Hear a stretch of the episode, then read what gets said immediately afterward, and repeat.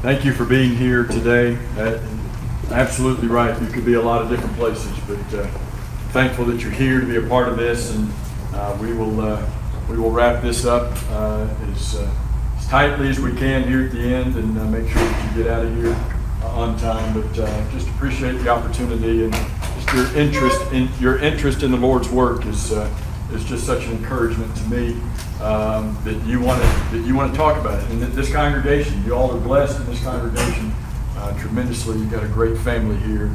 I'm just thankful that we get to be here for a couple days with you. Uh, if, if, if Jesus were to come 2023 and he were to tell parables to say the kingdom of heaven is like, but he was to use modern day metaphors to talk about this church what would he use today? I mean, he used a lot of things in the first century that they understood, and he chose the right things because we still understand those things today. But, but there any modern day, you know, the kingdom of heaven is like a car. I mean, could, could, could you take a car and, and talk about the different intricacies, or, a taxi, you know, I'm talking about the different intricacies of a taxi and say, you know, that's what the kingdom of heaven is like. I don't know. You know, the kingdom of heaven is like an airplane. The kingdom of heaven is like the internet, uh, you know, and have some, some sort of uh, things that could come out of that. The kingdom of heaven is like sweet tea. Uh, you know, I mean, could you figure? I don't know, but Jesus chose things people understood: car, an airplane, the internet, sweet tea. I mean, he chose things people understood and said, "Here's what my church, here's what my kingdom is like."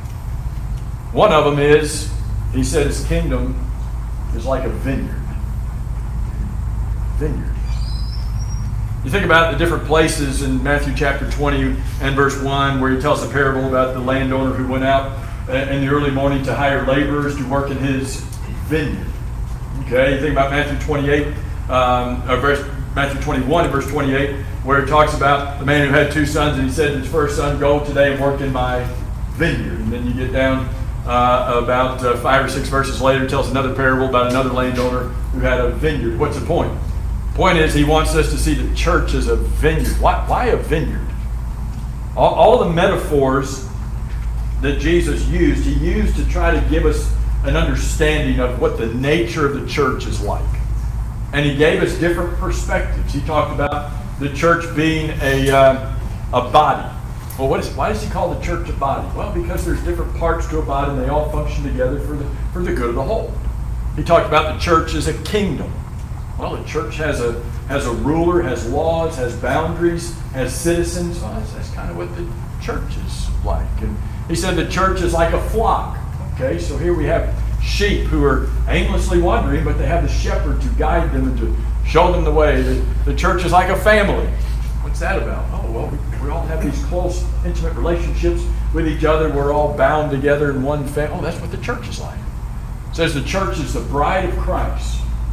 What's that? Oh, because there is that there is that that unique entity, that unique intimate relationship that only exists between a husband and his wife, that bond that they enjoy, and there's a faithfulness that is to be there. Okay, I, we can get that. The church is like an army, he says, that, you know, we go out, there's battles that we're facing, but we've got to defend the truth, we've got to stand for the truth. You, I mean, you, you think of the metaphors. There, there's, more than, there's more than that, but what's the purpose? Church has a lot of different perspectives. A lot, it's got this nature to it. We we grab a hold of it. So the church is a vineyard. What does that mean? Church is a place that requires labor. Church is a place that requires real work. We talked about that a little bit in the matter of evangelism. But when Jesus talks about the church as a vineyard, he's not saying, hey, we need all these people to come in and just sit by, uh, sit down in the vineyard and watch everybody else working. No, the church as a vineyard involves everybody in the vineyard working for the good of the vineyard and for the good of the landowner. And so we're all working together for the good of the church, for the good of the owner of the church. And so as we talk about being involved in the work, I want to share just some thoughts with you. And the first is I just want to talk about a description of what this even is talking about working in a vineyard. You've got you got these metaphors that tell us about the church. Well, there's similar metaphors that talk about us as individuals. Individual Christians are not just called Christians. You know, I'm a child. That gives me one perspective to my God. I'm a servant. Okay, that's another perspective. I'm a citizen in that kingdom. I'm a sheep. I'm a, I'm a soldier. So a lot of those metaphors come to me personally. So, in the metaphor of the vineyard, what am I? Turn, turn your Bible to 1 Corinthians chapter 3. I want to look at just a few verses here to talk about this description of what the work of the church is and how we are all involved in this. And when you get over 1 Corinthians chapter 3, I love the expression in 1 Corinthians chapter 3 and verse 9 that's in the Old King James. Um, I think it's the Old King James that, that says that we are laborers together with God. I love that concept. Here we are in this vineyard, and in this vineyard, we are all laborers in this vineyard. We're all laborers together. We're all laborers together with God. So I want you to think about each, each part of that.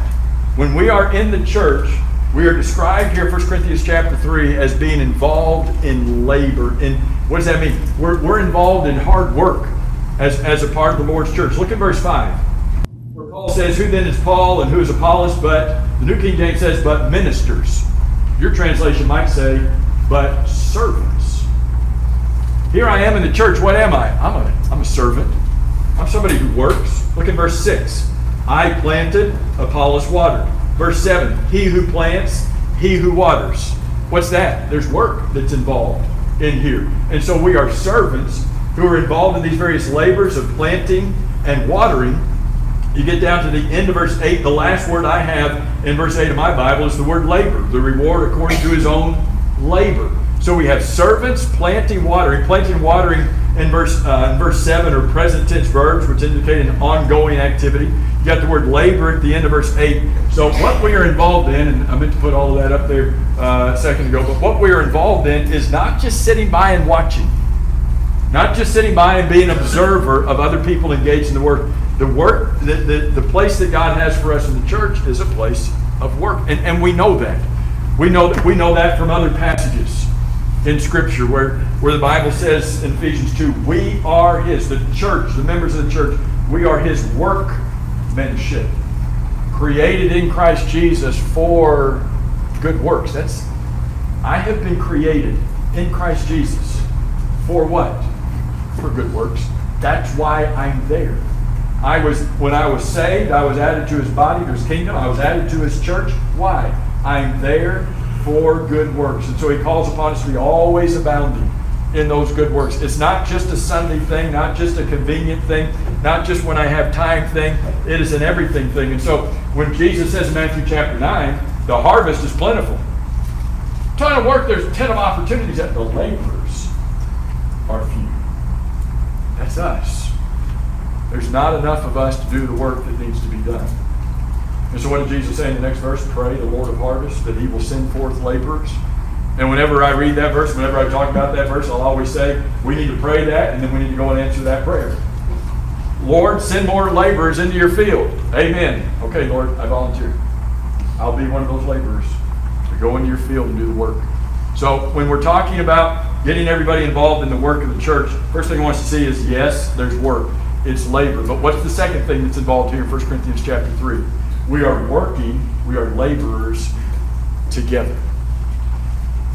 When the Bible says the Lord added unto the church daily those who are being saved, it did not say that the Lord added into isolation those who are being saved. The Lord added into a, into a place by themselves. No, He put us in the church. He didn't put us off by ourselves someplace. We get to be a part of a church that is full of other workers, that we are not in isolation. Look at verse 8, where he says, He who plants and he who waters are one. It's not just, oh yeah, there's that guy over there, and he, he does the planting. Oh yeah, there's that guy over there, he does the watering. But you know, they, they're two different guys doing two different. No, no, no, no. Those two different guys might be doing different things, but they're all involved in the same work together.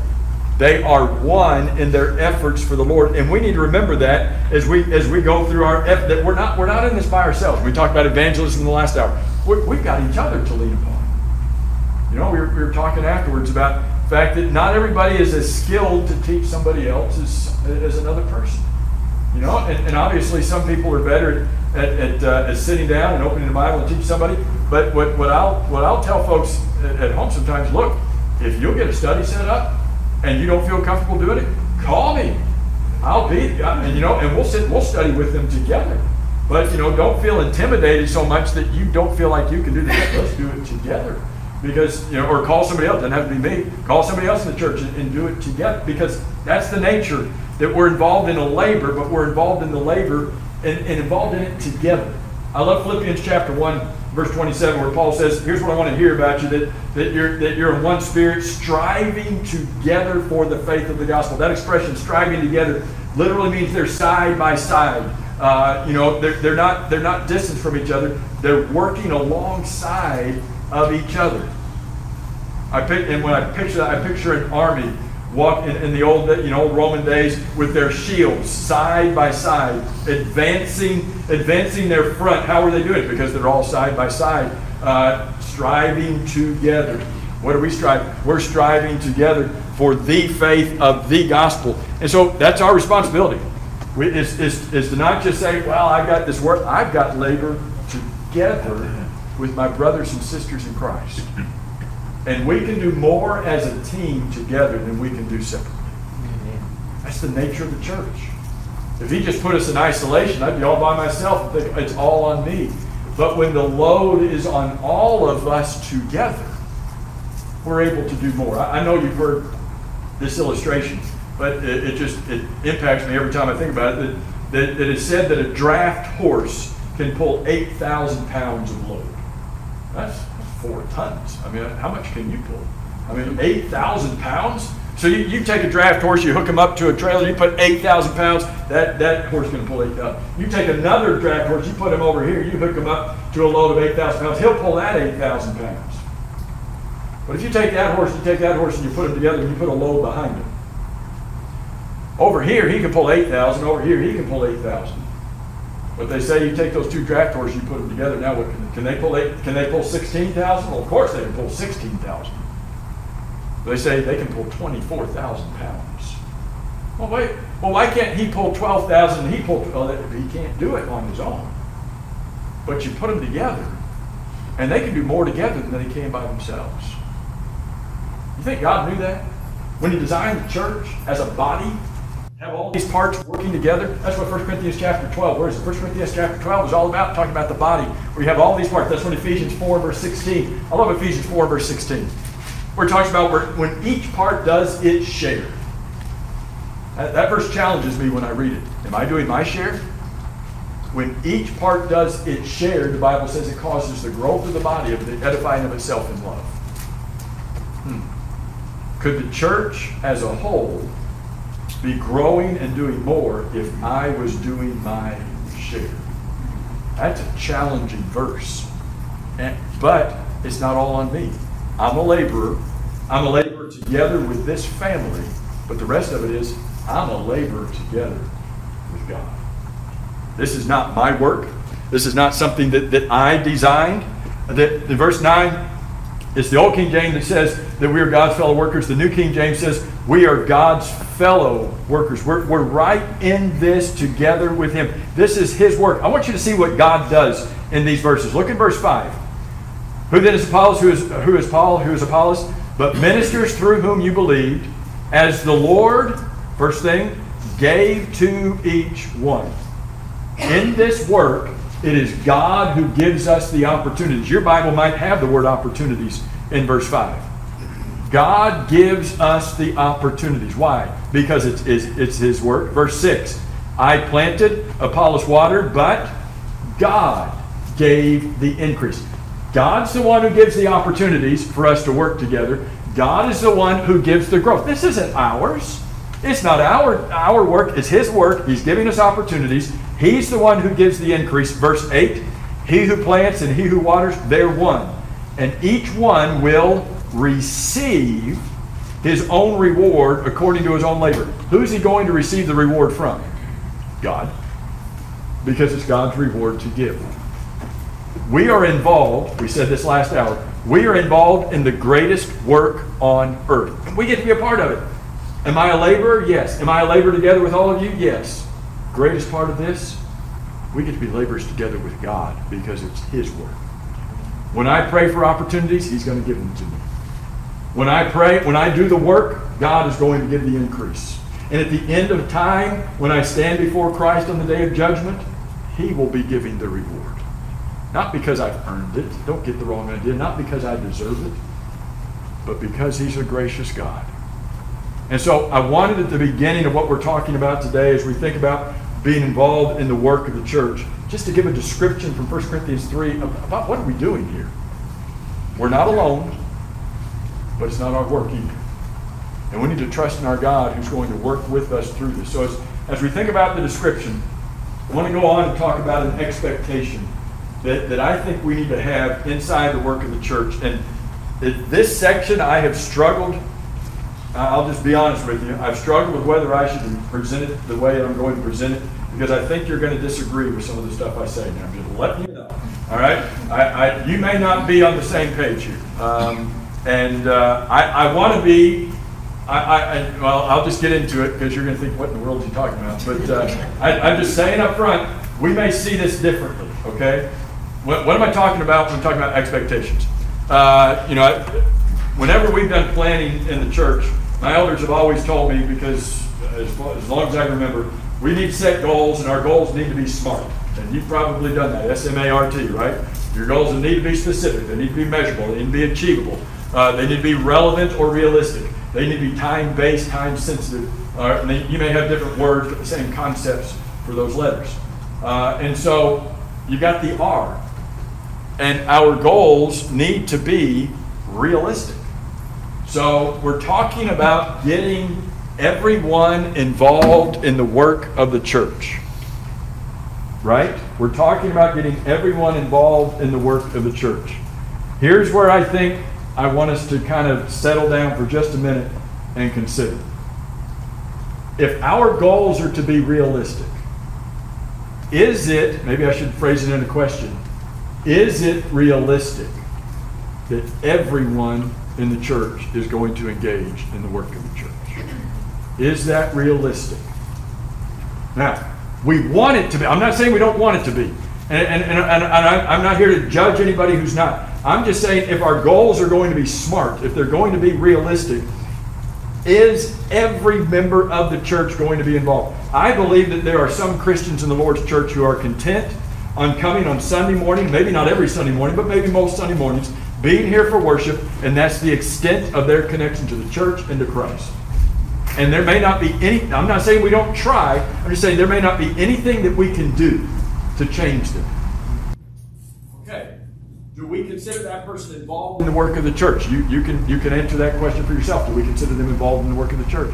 But here, here's the thing I'm concerned that if we spend a lot, don't misunderstand this, if we spend a lot of time catering to those who are not involved to try to get them involved, to try to coax them to be involved, and we neglect those who are already involved, that we may be doing a disservice. So I'm not saying don't try to get them involved. I'm just saying be careful that we don't neglect or overlook. Wait a minute. Here's a group of people that are already or want to be involved, and we're spending so much time trying to increase our numbers because our goals have to be measurable, right? So that, that's is measurable. Nope, nope. I'm putting too much up there. Uh, measurable's going to come. Measurable's going to come here in just a minute.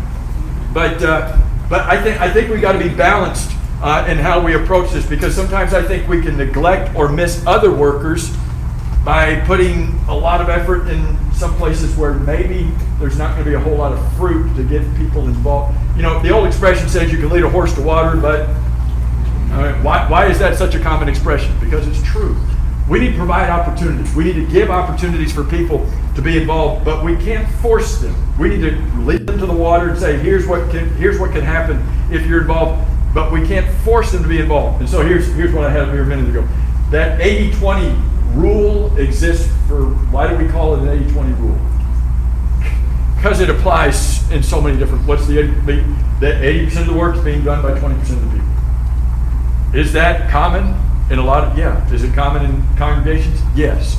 Do we want it to be better? Yes, we want it to be. Do we, are we satisfied with 80 20? No, we're not satisfied with it. Can we do more with God's help? Absolutely. Can we get those percentages changed? 100%. But here's the thing I don't think we need to focus, focus, focus solely on numbers. Ooh, that's going to bother some elders because because goals have to be measurable. And how do we measure goals? Numbers. I mean, that's That's how you measure whether you've reached a goal. And so if we say we, we want to get 65% of our members actively involved in a work of the church, measurable goal. Well, are we failing if we only have 45% of our members involved in the work of the church? Oh, man, we just can't get there. What are we doing wrong? Wait, what? Why do we have to say we're doing anything? You know. Now, is is it good to have a goal that we're reaching for? Yes. But let me ask this: Is the goal that we're reaching for just to reach the number? Just be able to say, check, we reached 65%. Ha, we made it. Is that our goal? Just just to say we, we check that box off? Or is it that we want to get people truly committed to Christ, committed to His church in a genuine way where they want to be here, that they want to be a part of the family and actively involved? Are there distractions? Yes. And sometimes those distractions are what kind of lead us away from maybe the focus we need to have. I remember, I remember, and just uh, along this line, that this this story always comes to mind when I'm thinking about you know, we, we always have people that are not involved. And we, we focus on those people, not, and we need to focus on those people that are not involved. I, when, uh, when Tracy and I, when we first graduated from college and went back home uh, Beach Lakes, we worked with the youth group for, for a few years. And um, I remember one of those early years walking into a Sunday night devotional with the youth group. And uh, I remember, I remember the setting, and we, we sh- we had about 30 kids in the youth group, um, high school youth group back then. So walking into a, a Sunday, we, we had Sunday night devotionals after evening services. We had them in members' homes, uh, close, you know. So we go to members' home, have a devotional, eat there, and that kind of thing. We should have had 25 to 30 kids at that devotional because that's what we were always running for our activities and our devotions. So I walk in, get ready for this devotional on this night, and there were 13 kids there. I know because I counted. There were 13 kids. And I looked around at these kids and I said, with this look on my face, where is everybody? Because what did I want? Numbers. We should have 25 to 30 here. Where is everybody? And I can remember the little girl's face, 13, 14, 13, 14, I could call her name. 13, 14 year old little girl. She kind of looked around too. And then this innocent little face, she looks up to me and she says, We're here. Oh, I said, cut me in the heart, you little kid. Uh, we're here. That changed, and, and I didn't realize how much that changed me until years later.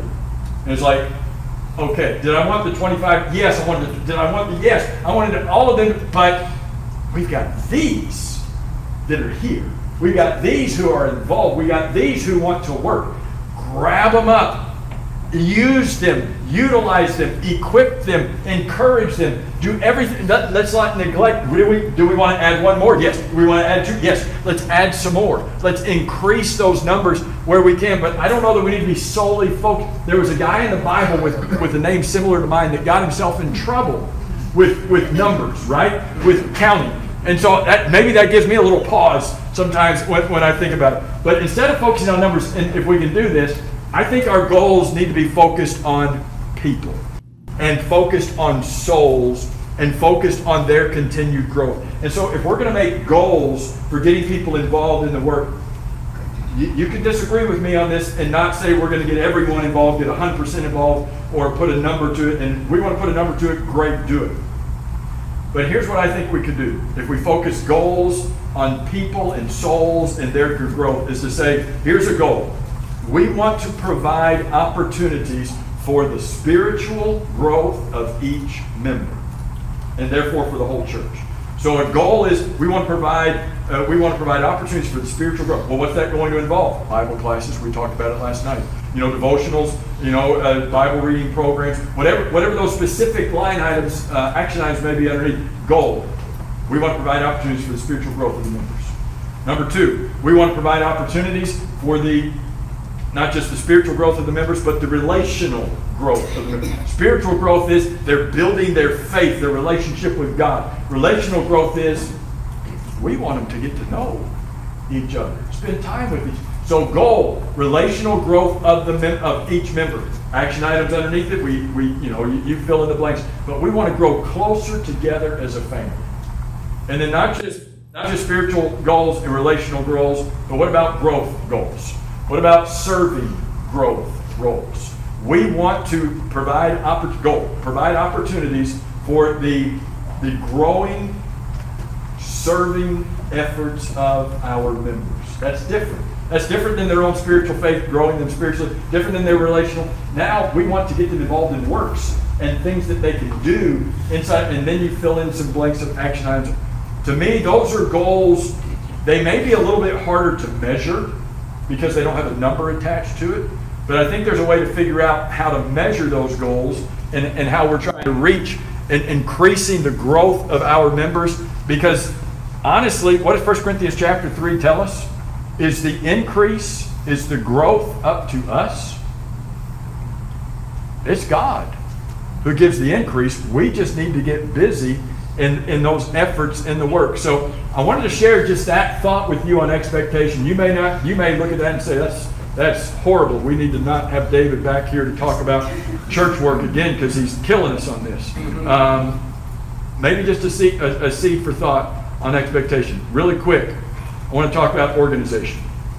Um, many people involved in the work. What about organization?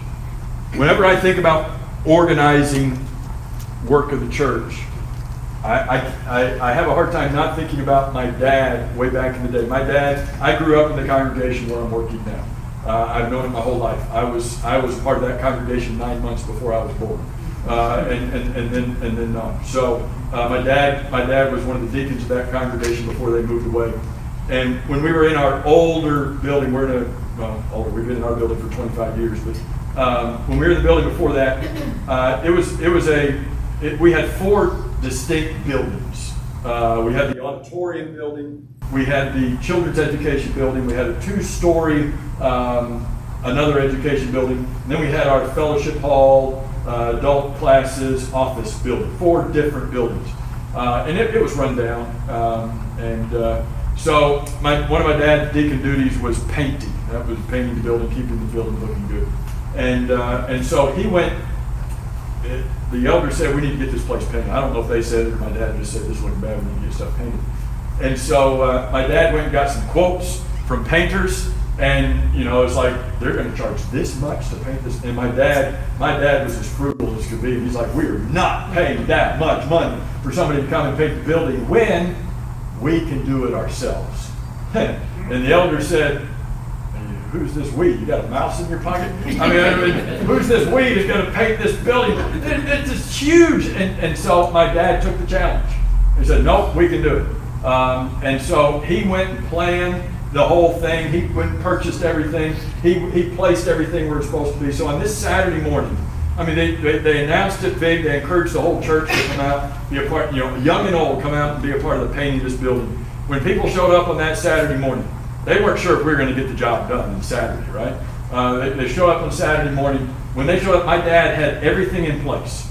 He had he had the rollers, the paint, the brushes, and this station, this station, all around all four buildings. There were stations with every piece of equipment they would need to paint that set, whatever they were working on there. He had uh, we had older members who uh, you know they, they weren't going to use a roller and you know do, do this number. They weren't going to get down and paint baseboards or anything. You know, but he, he had a cup of paint and he said, look, all in, we, these were uh, uh, cement block buildings that had that little gap in between the, the cement blocks. You, you, guys are smarter than me, that little masonry gap in between.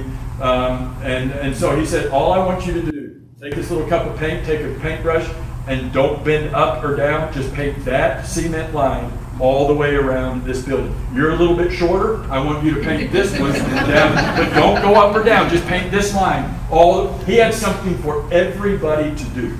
I, and I, am not mentioning this to brag on my dad and say he's, I'm just as an example because I'm going to get to the point.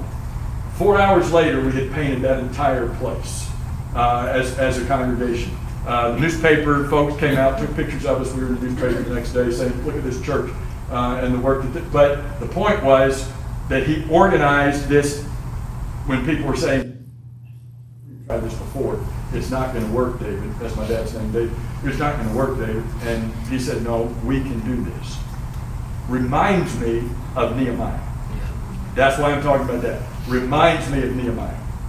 Nehemiah, what? Here's these walls are torn down in Jerusalem. Well, why haven't they been rebuilt in all of these decades? Well, Nehemiah, you need to understand this. This just isn't going to happen.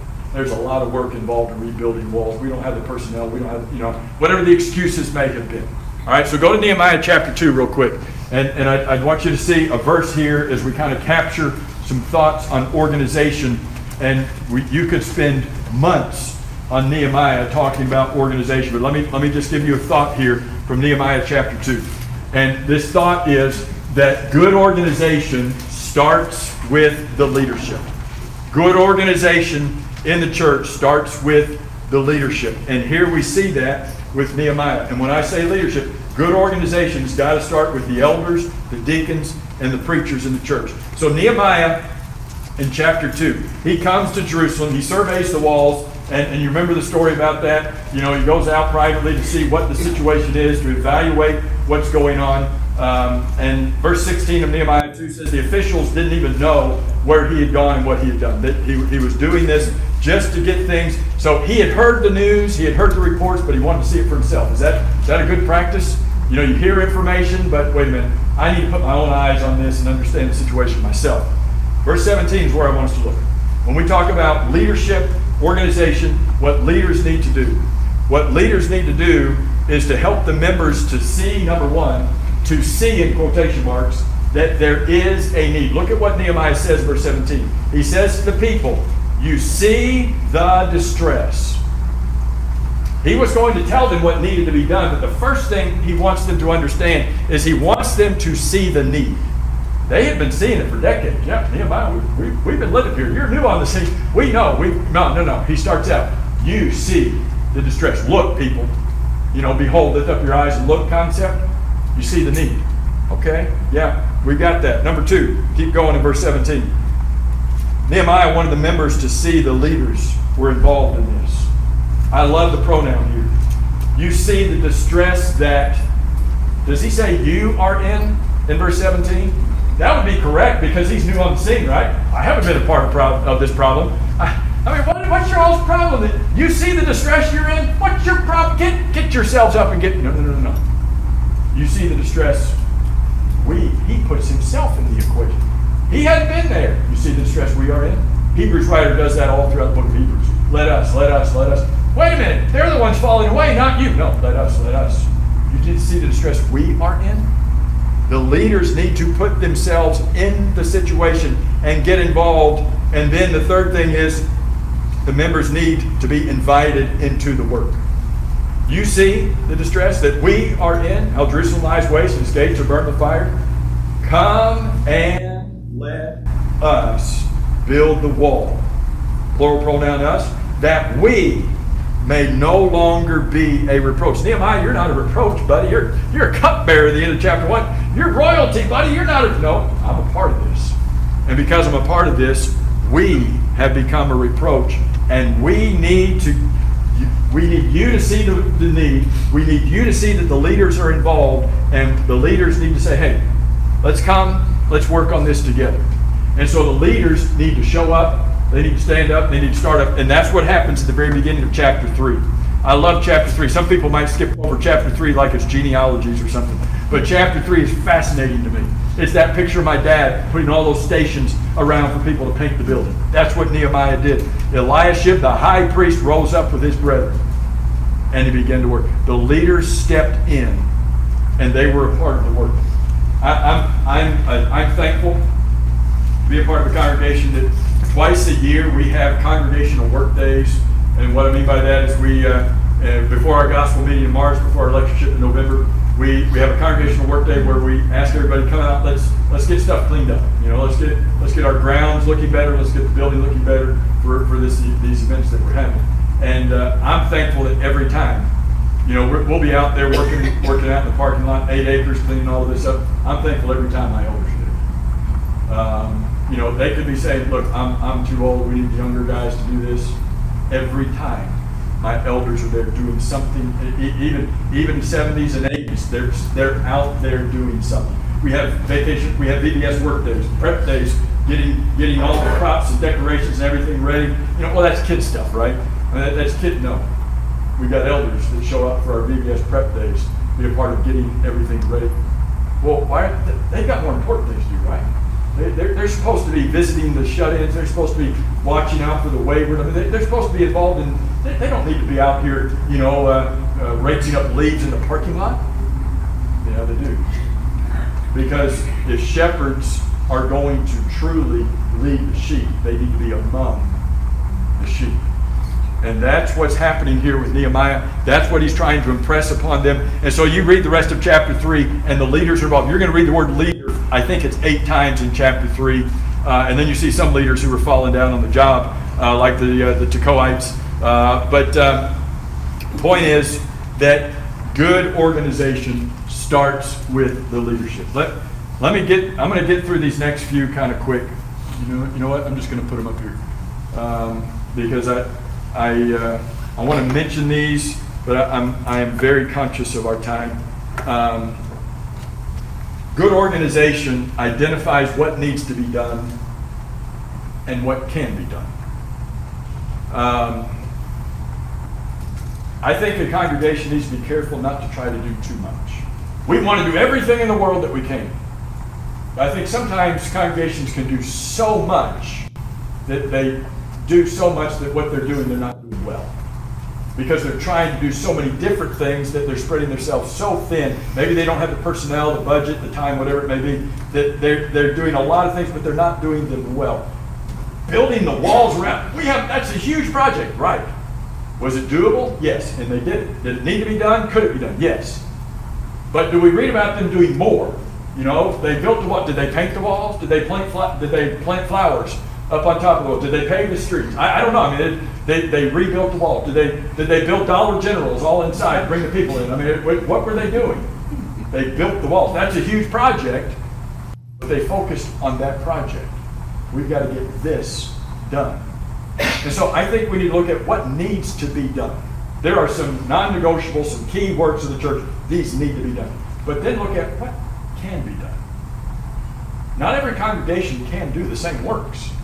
Uh, you know, I, and I'm not talking about the works that were essential to do. I'm talking about things that are expedient. But what can be done? Um, what do we have the budget to do? What do we have the personnel to do? Uh, what is it that we have the time to do? Um, and I'll be careful in saying this, but I think leadership needs to look at and say, just because we've been doing something, and we've always been doing something, doesn't necessarily mean that we need to keep doing, and I'm not talking about the non-negotiables, the essentials, I'm talking about the expedients. If we've always been doing something, does that mean we always have to keep doing it and keep doing it the way that we are doing it? Are there perhaps some sacred cows that we need to let go in a congregation that this was great, this worked for a number of years, it's just not exactly, we, we've done small group, and I mean small groups, not Sunday night small groups, but just divide, we're a large congregation, we're spread out over probably, uh, we have north and south members that probably live 60, 70 miles apart from each other, uh, and going west another 25 to 30, not going very far east because we're on the ocean. But uh, uh, we don't have any members out there. But when we were spread out, so you know, we kind of got pockets of members. So we'll, we'll divide up into different groups where they have maybe a, a week of Bible study on a Tuesday night, or they look out for each other, take food to each other, and bereavement situations. And so they're very service, service activities they do. We've tried that in a lot of different ways.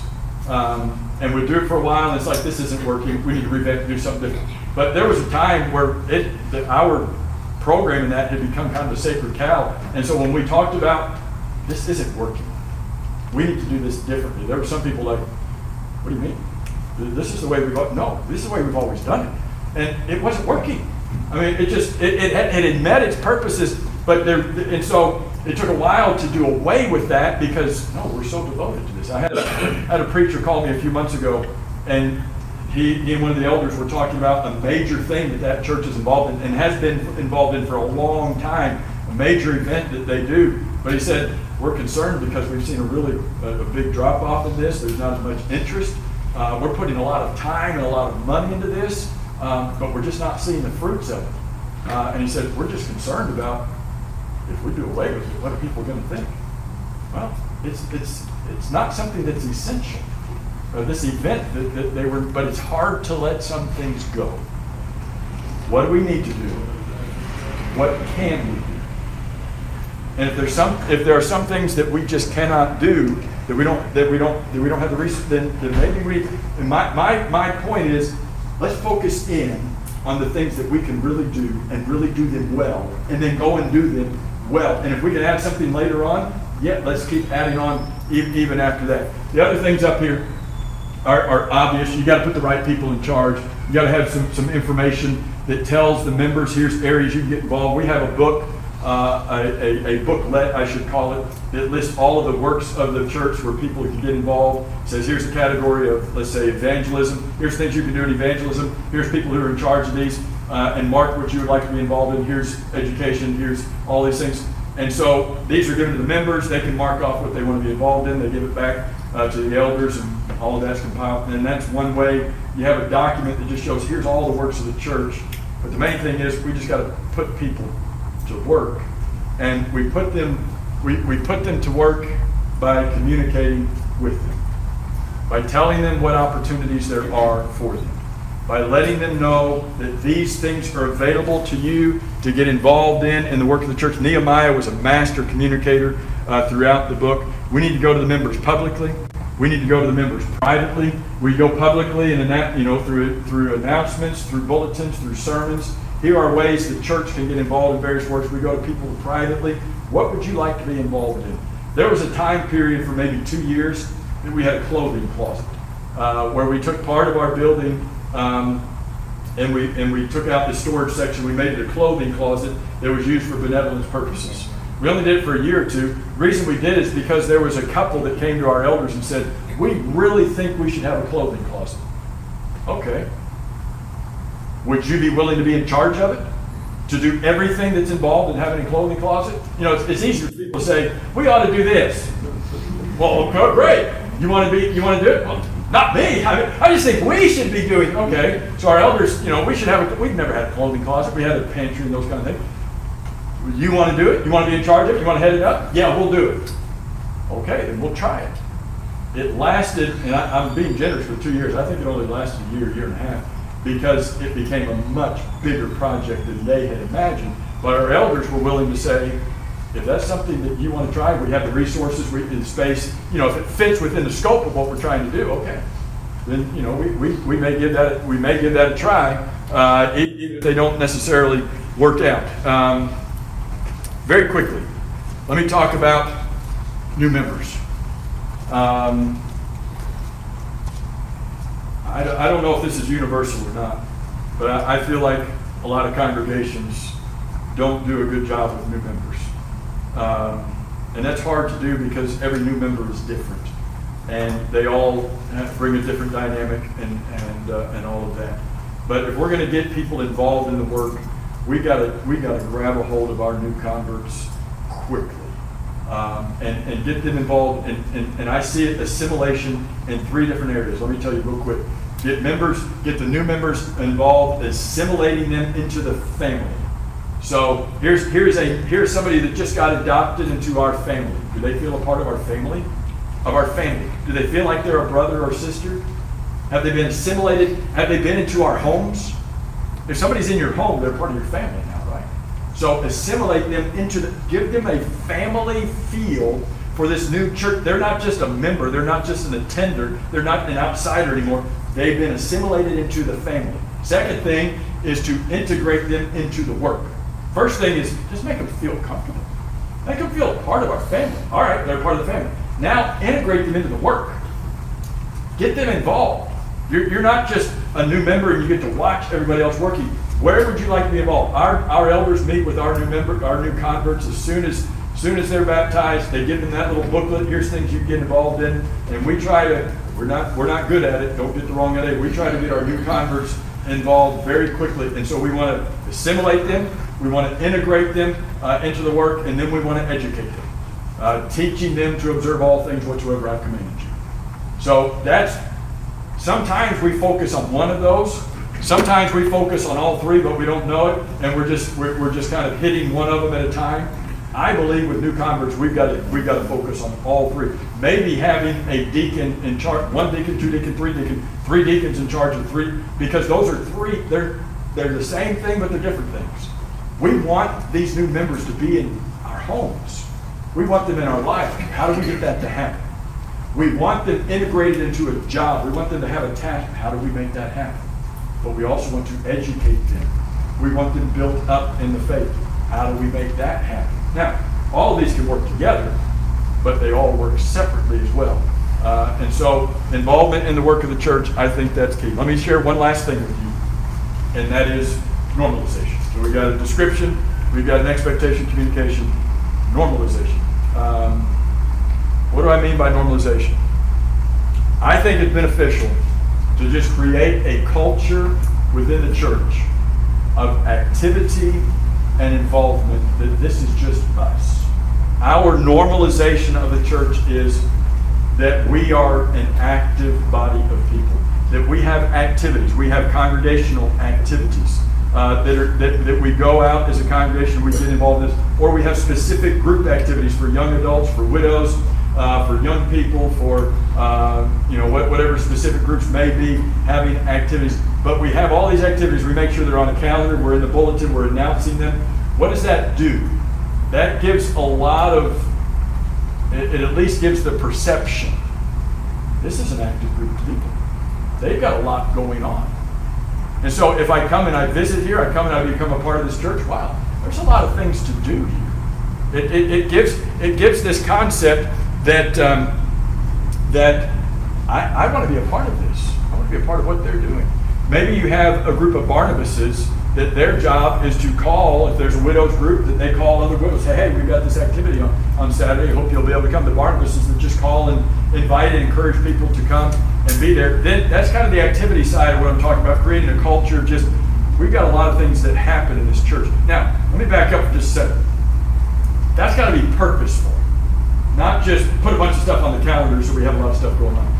Those activities need to be, why, why, why, are we doing these things? They need to be purposeful, they need to be intentional. Now, let me get to the second part about, um, about getting people involved. Um, how do you get people involved? Well, we talked about it, you didn't fill out a book and all of this. Um, but again, what about just creating a normalization of society, culture in the church that just getting volunteers is a normal part of what we do. Being involved is normal. So that announcements are made, bulletin um, posts are made that we need we need four volunteers to do this, and uh, you know can, can you come and help? And so regular regularly looking for volunteers, and, and so that just whatever deacon may need some help with something. Hey, deacon so and so is looking for for five people that can help them with this, um, and then over a period of time you might say, hey, you know you may not realize this, but we've got we've got something happening in this church. We've got about ten of our members who've been involved in this particular. Not to praise, just to, again to show, hey, we asked for these volunteers a while back. We, we, did you know this work's happening over here? We got ten of our members that have been. They, they're the ones who created this. They're the ones. If you wondered how this was happening, it's because ten of our members kind of jumped in and took over and were doing this. And then follow that up with a, an announcement that just says, you know what, we want to thank those who volunteered to help with this. You know, we, maybe you weren't expecting it. Maybe it was a little more than you were thinking, but you all did a great job. You know, and, and that can be anything. It, it can be, uh, you know, we've got uh, we our, our teenagers. They host a, a sweetheart banquet for the older folks. You know, around Valentine's Day, and just on Sunday, they say we just want to thank the young people that hosted that uh, that that Valentine that sweetheart banquet for us. So you know that was great. Enjoyed it. You know, it, it's just oh, there's activity. Oh, they, they were involved. There were two groups that were doing things. Uh, and, and, so just thank, Thanksgiving or just thankful, you know, thank you to this group. Thank you to those who hosted the, the widows luncheon the other day. You know, you all put a lot of work into that and showed and the widows really appreciated it. What is that? To me, that just, it's a culture. It is creating an environment that, you know what, we've got activities going on, we've got volunteers, we're involved in each other's lives, that it just is, it's who we are. And if somebody comes and is a part of it, they realize that's just who this church is. They're active, they're involved in each other's lives. The other thing I want to mention here as we finish this up is that we need to encourage being active as a Christian, even apart from church programs. I mentioned that we have a booklet, you know, you can check off, here's, here are the programs, here are the works that I would like to be involved in. But I believe wholeheartedly that not all activity as a Christian needs to be organized, controlled, and monitored through a church program. Um, I, church programs are necessary, but sometimes we think we've got to have a program for everything. And I think that's where we wear ourselves out, run ourselves down, and create sacred cows. Because we got to have pro- uh, Christian life needs programs as part of the church, but there's so much that can be done even outside of those programs. And I think the early church had some things they did as programs, but some things that they didn't do as part. You know, obviously in Acts chapter 6, you know, they created a program to take care of the Grecian widows. What about the Jewish widows? Were they being taken care of? Well, they were. Was there a program for that? I don't know if there was a program for it or if they just did it naturally. And that they had to create a program for the Grecian widows, but we were already taking care of the Jewish widows just fine before. But if that's the case, what does that show? There's a need for programs to take care of certain works of the church. But there may be other things that just happen organically. Some things that are organized, but some things that just happen naturally. Let me, let me share with you, and then we're going to close.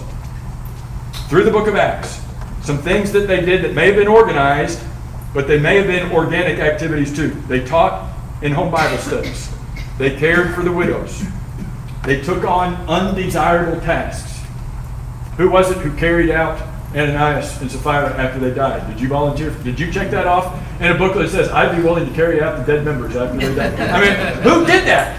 That wasn't, I don't think that's, that's organic. Somebody needs to do this. Okay, we'll do it. Um, they helped new members create bonds in the church. That's a Barnabas. They used personal skills to do good works for brethren. That's Dorcas. Was that a program that Dorcas was? I don't think it was. I, I don't think it was a program. I think it was Dorcas out of the goodness of her heart that was doing good for the church. They uh, built up, commended, and motivated their brethren to keep on keeping on in the service of the Lord.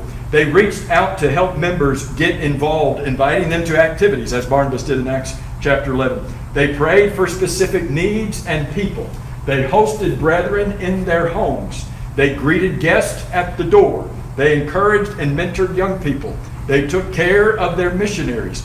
Here's one you will like. They provided food for the brethren. They had casseroles or something. I don't know. But when Lydia wanted them to come into her house, she provided a place for them. They visited and supported brethren in need. They greatly helped the brethren.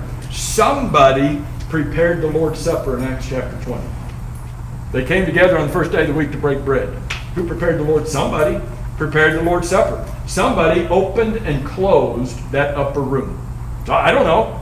Somebody got there early, turned on the lights, turned on the air conditioner, opened the window for Eutychus, and got everything ready for them to meet. I don't know who it was, but somebody had to do that. They, they supported the week. What's the point? You read through Acts, some of these are organized efforts, I'm certain.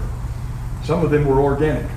They were just works, efforts, things the church did. Just when a need came up, we're going to do this because I'm a Christian. The early church found and created mem- opportunities for the members to serve. And whether we do that through organized programs or whether we do that several years ago, we printed up something that we keep out in our lobby. It's just called 99 Things You Can Do for the Lord Without a Program. You could come up with 199 things. But, you know, it's just we want you involved in programs, yes. But I'm a Christian. I'm a child of God 24 7, 365. That's outside of a lot of church programs.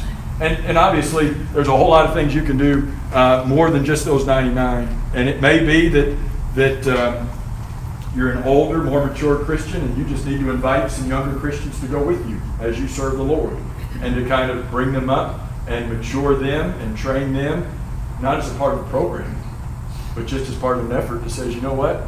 I want to create a family atmosphere. I want to get them involved, and I want to help them to grow in their efforts to serve the Lord. There's a whole lot that could have been said as we talk about working uh, together as being laborers together with God. But I hope some of this maybe has sparked some thoughts about some things that can help you here. And uh, I appreciate y'all being here. You've been sitting for a long time. You've been listening for a long time. Thank you for being here. Thank you for your encouragement.